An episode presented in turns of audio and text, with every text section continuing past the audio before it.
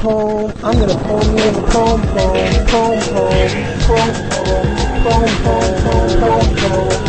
Super suspenseful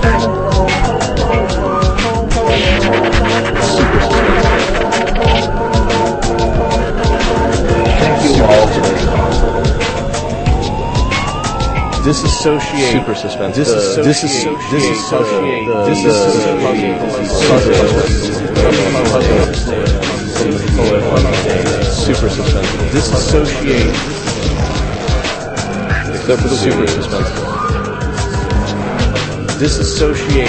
Super the- The, the puzzle from the poet on the stage. Super suspense. It's not going back together. Super suspenseful. Super suspenseful. Super suspenseful.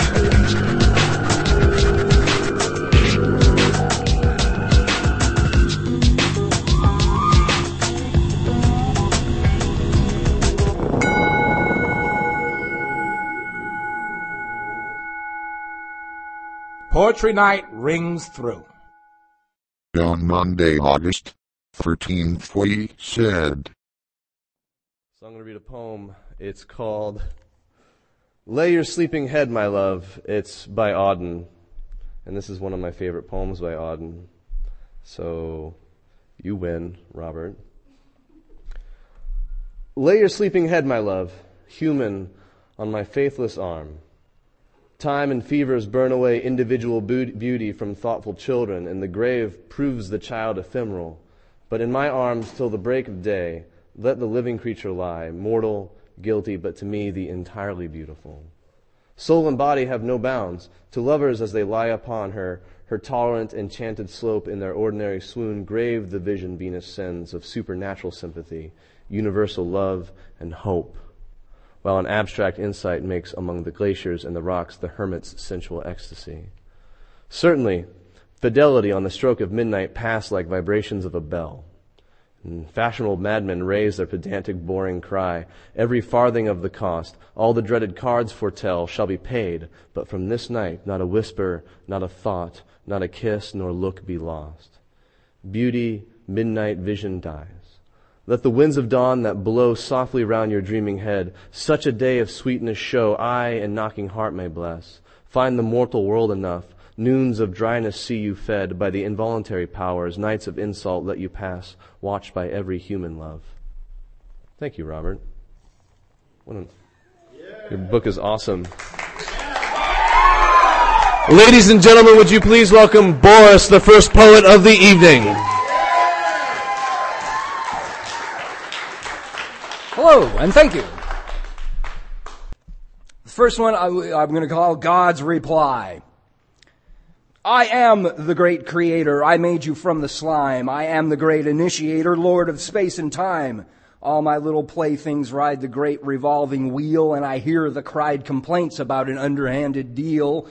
Some men torture babies, and some men rob the poor, and some men spread a rabies which has never had a cure. The innocents are martyred for a crime they never did, and their warm remains are bartered to the basest tyrant's bid. And children beat by parents will then grow to do the same generational inheritance appended to their name. The fact that you were born at all means you must someday die. You beat your head against the wall and still can't fathom why should all these evil things exist nor why I let them be, nor why the straight and narrow twists, nor why your will is free, nor why all change must come so slow until you play your part, nor why I plant the seeds of woe in every living heart, nor why your garden is forbidden, sown with barren soil, nor why you suffer serpent-ridden life of endless toil. Because, my children, this my gift one day you too shall be, if you manage not to drift, omnipotent like me. If you learn the wondrous art of mass cooperation, to all, incre- to all creation you'll impart, as best befits your station, your sympathetic resonance, conviction and compassion, and recreate the countenance in no uncommon fashion of your soul's collective visions, all your dream and fantasy, and all the fallen will have risen in the throes of ecstasy, as the one who came from many shouts in golden-throated song, Come, my children, out to me in light where you belong. Uh, oh, this is fun. This is uh, Herr Fraulicher's Remarkable Cats. We put them to work on the treadmill jennies, that they should earn their keep as any other member of the family. They immediately began to grumble, but then on what days do they not? There are no mice for them here, no moles, no lumbering capybara, which are these giant rodents. They're about the size of small dogs. Only the freezing desert and days that go on for 23 hours with never a sunset. It is too cold for us to go outside, so my wife invents games for the children to play or assigns chores. I like it best when she combines the two. The cats are the most competitive when the challenge arrives. You can find them chopping and stacking firewood while changing the baby and singing in eerie harmony, caterwauling for all the world like a horde of heathen Hun. It is impossible to stop them from using the baby as a kind of bagpipe accompaniment whilst they beat their foreign dirges. If you try to stop them, they will cut ribbons of your leg with handfuls of razor-like talons. Thanks.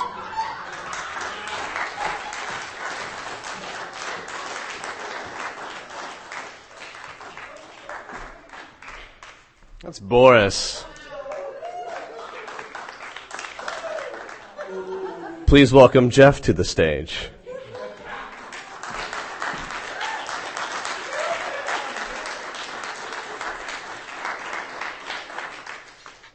This is a different way to die. A little girl's faint scream awoke me one night. The record player in the corner crackled like a campfire. The music had long since ended. I went to turn it off when I heard the distant scream again. I jerked my head to the, to the shrill sound, like an echoed cave of awakened bats. I went and stood on the porch and looked around. There was water everywhere. My house was an island on endless depressed water. There was a boat perched out on the horizon like an antique. Soon the boat became mere yards away. It shined a bright yellow light onto my house. A girl in pajamas came out of its cabin. She walked to the railing and stopped. She silently gazed at me. We shared a stare for minutes. Why are you screaming? I asked. Her lips moved, synchronized with mine, but no words came out. Why are you screaming? I shouted louder. And again, her lips mirrored my own, and no words came out of them. I reached my right arm out to her, as if I could touch her like a newborn baby. And she put hers out too, like I was a baby. I reached my left arm out, and she did too. And over the next few hours, we had done many things together. We waved, we jumped, we danced, we picked our noses. I laughed with noise, and she laughed without noise. It was evident that she could not create noise, nor could the boat she was on, nor could the water that the boat was on. The porch melted into sand, inviting me towards her, so I took a soft step towards her, and she took an equal step towards me. Her body went straight through the railing and fell towards the water. She screamed the same scream that woke me up. And it did. Again. Thank you.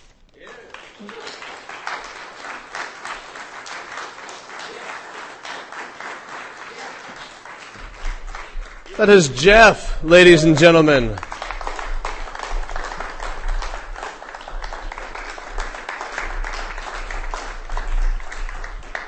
Please welcome Tom to our stage.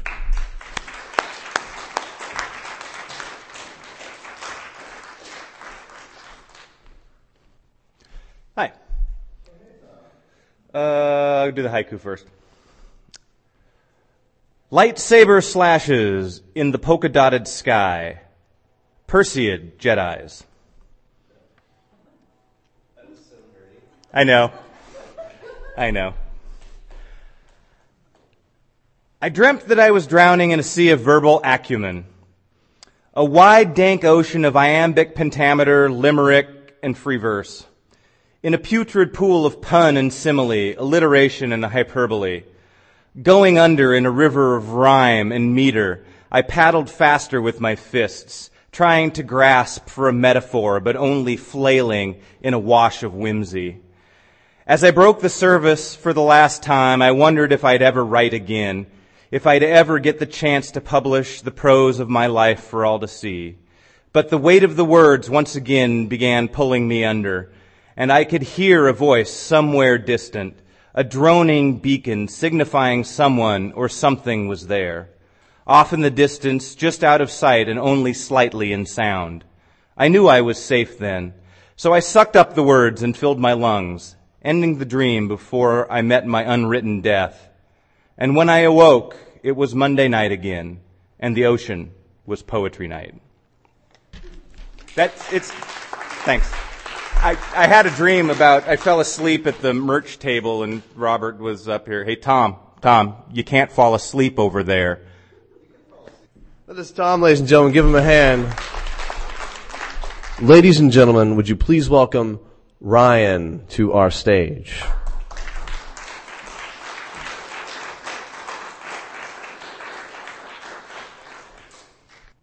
This one's called Since You Decided to Call Me a Stranger. You locked all the doors to your heart, sliding the key, twisting it savagely in the wound, and I couldn't help hoping it hurt you too. And I wonder what kind of girl are you for deciding I am not so strange when the sidewalk collapses under your heels, shredded by shoes made more for murder than for walking in. I'll carry you all the way to your doorstep and leave you locked out of your own house, feeling a sadistic pleasure mixed with a tinge of remorse as I leave you to break your own heart, since you would never let me do it for you. Home is underneath the blue skies that mean to say no one is hiding amongst the trees that argue that everyone is. In the great yellow day burning up the countryside, the road snakes on by without stopping to say hello. But somehow everyone knows your name. No matter how hard you try not to be, you are part of the town. No matter how hard you stretch your limbs, you find your roots in shops and towns, roads and country farms, and you know you will die here in the mountain's shadow, reaching with the trees.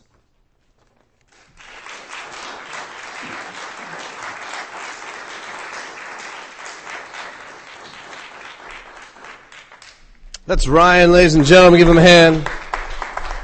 Do that.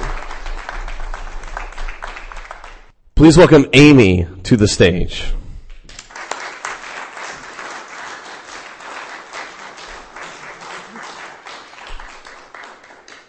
What I learned from honey, or what happened at three o'clock Wednesday in my kitchen. Either one. Sex! sang the honey. Shh, you're loud as nudity, I said. The bright glass cheek of my child nearby, and I mainlined summer afield. Need. The virgin queen bee vibrated her calls in the vacant hot note of G sharp. Waited. Fair weather, a festival, a feast, gluttonous, necessary, complete. They congregated. I partook back then. My favorable days, lovely and long. I took, and I took. I didn't think I could store these things. They come back now and again. Oh, who understands the nature of desire? But honey laid my tongue prone, and bee whispered, now, remember sex as a cavernous craving to collect. Thank you.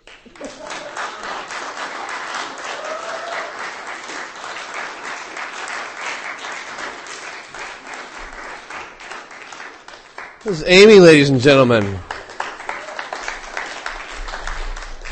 Ladies and gentlemen, would you welcome Nick to our stage?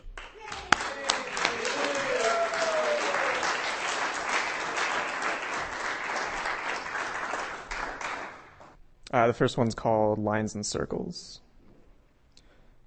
Like origami paper folded, tucked into a shape then unfastened, splayed back into the page it used to be, while a hand tries smoothing out the wrinkles before tomorrow's folds. Nearly 10,000 times a web of creases on the page, everything you've been and still not ripped. If you plotted the 7 billion of us onto a Venn diagram, you wouldn't look that different.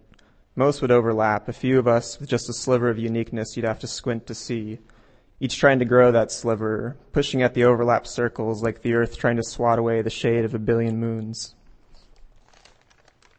And then uh, the second one is called Seance. He was one of the many. Sorry, I just wrote this earlier. Uh, he was one of the many who, when died, the world fell in love with. And everyone liked to play what he would have said, with breath that had already left his lungs. But, like the taxidermist fitting smiles onto animals, everyone had something to slip into the pockets of his reputation so he could go on speaking about things he never thought. Thanks.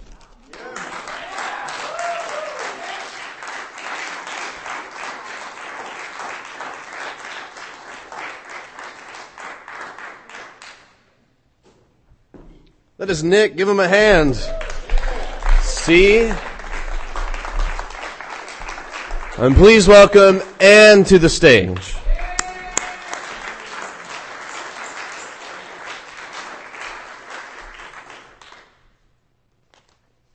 Liar.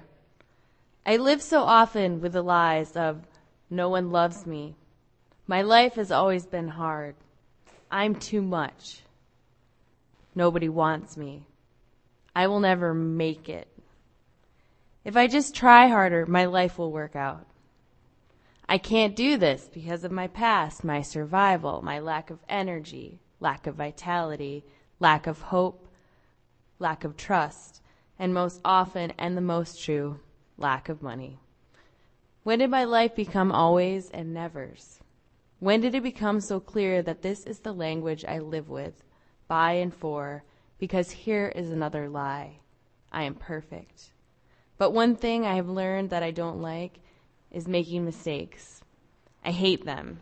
And then I realize that perfection is less pain to me. Surviving this way created less pain, even though the pain I lived with was not mine. I couldn't bear to have that self created. I didn't believe in my survival. Now I know that I'm not perfect, and as painful as that is, it's not as painful as realizing that other people aren't perfect. So I live with lies self created. Some are not mine. They were passed down through my church, my home, my state, my country. Nonetheless, lies surround me. And as I uncover this fruitful legacy, I realize that I have the power to plant more lies.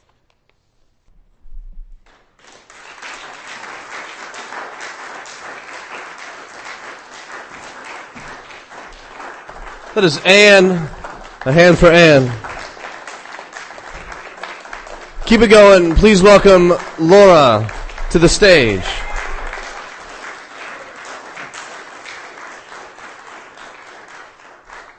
Thank you. You could still kiss me in the afternoons when the dreams under my skin are raised and itchy, like the sliver of glass in my toe. I am always walking about, thinking of you, dressed in red, the same sun caressing your face. You could kiss me and whisper like we have never had joy. But I think I can see the flash of your teeth in the evening light, despite my ever nearsightedness, the upturned moon of your smile. Thanks.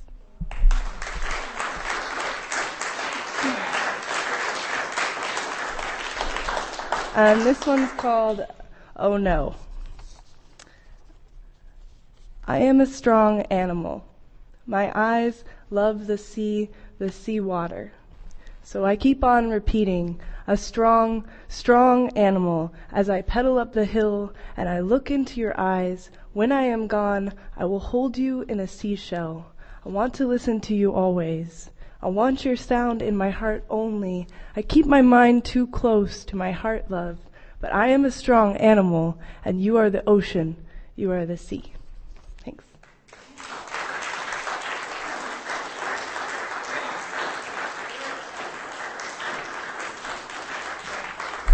There's Laura. Give her a hand.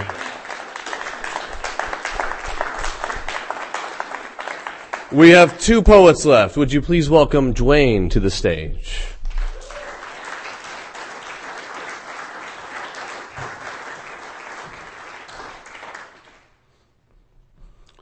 A few words to Mike for Mike Miraz. My days of having a garden are gone. Too many days to even count. But I do not remember yellow daffodils. Do they even come in another color? If you drop by for a visit, there will be no cats to greet or ignore you. No pets at all, just paintings in various stages of silence. I know you are a coffee drinker. I never developed a taste. I can offer you tea. Green, black, white, loose leaf held in golden tins. I collect teas the way some collect wine. If you want something harder, there's always tequila. That quality, slow sipping kind that brings a warm burn to one's throat. A taste that says relax into thought. I just laid down your book, watching it burn. Your words have become the torch reigniting my long dormant voice. People who prefer my silence may stone you. Be prepared to duck. The funny thing is, I cannot not think about yellow daffodils. Your words have planted seeds deep in mine, and now all I can do is chuckle. Yesterday, I read Murakami's Burning Barns. So you see, I cannot escape the flames. And my favorite tea? It tastes like the musk of a woman after a long night of passion. Thank you.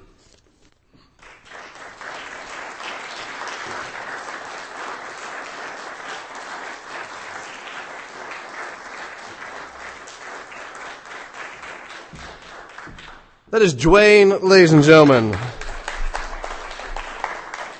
One more poet. Can you handle one more poet? Ladies and gentlemen, would you please welcome Lucas to the stage?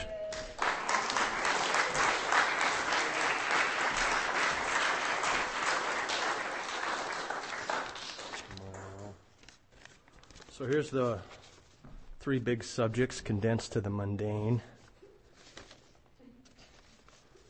I'll start with the happy one here. The ringmaker. The lake still dreams of glaciers stirring between cotton sheets and spirals of swallowtail folly. A plume of indefinable silver fogs in the receptacles of each bog bay and crannied fir. She's known to live here, but no one's ever seen her. She's said to be recognized by the smell of smoke and spindled flames pushing air out of the metal. She's said to be recognized by her burnt fingertips, blazed with flux dust, and by the concentration fixed in her eyes that reminds you she has been unifying what is to become a circle of continual encouragement. I thought I saw her once, but I was mistaken.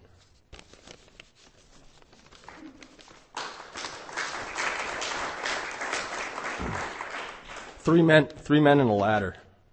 Behind the square of a building's corner, through the far window, three men walk in a line, one behind the other. They push by with purpose, each to their own. The lead holds the steer and drive of some long, endless ladder. He strides through the fog with a rhythm, a fervor of anticipation plumed to his hat, a rooster behind the ears, pressing on towards what needs to be done. Struggling with the weight of the other end is another man, straggling along, brooding to himself. I'm too old for this sort of shit. Climbing ladders, repairing window trim, chipping paint, peeling glue from my fucking fingers. It's this limp and posture that tell this story. But somewhere in the middle of the three walks the third man, supporting when needed the back end of the ladder. He's lost in the enthusiasm of the foreman's ambition and the apathy of the last, scraping his heels. But of the three, he seems to me to be carrying on with the lightest of steps, eager to be of help while curious about his own pertinence and the necessity of work. Uh, the son of an apathetic landscaper. All the leaves fell months ago, some were raked and bagged, but the majority were left to form a soggy brown slop, completely surrounding the house. On top of this decay, and another field, is another layer of pine needles and pine cones, tens and thousands and tens and thousands of them. Last year's mess was stuffed into black plastic bags that still line the driveway. His mom hated raking the yard. She never cared for that kind of work, especially last fall. The dying was enough. Now the entire yard is thick with it all. Every time he takes out the trash or checks the mail or just walks out on the front step for fresh air, he tracks the slop back in. Over these months of business, the inside of the house has collected a bed of leaves, pine needles, and mud. Now he can't see the carpet. But the leaves aren't soggy, anymore. The heat of the house has dried them out. Now they crackle when he walks to the bathroom. They crunch under his feet while he's frying potatoes.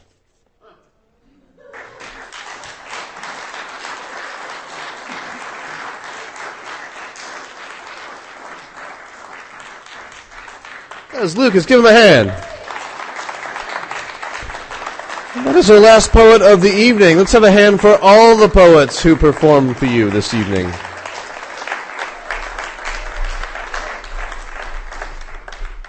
Thank you all so much.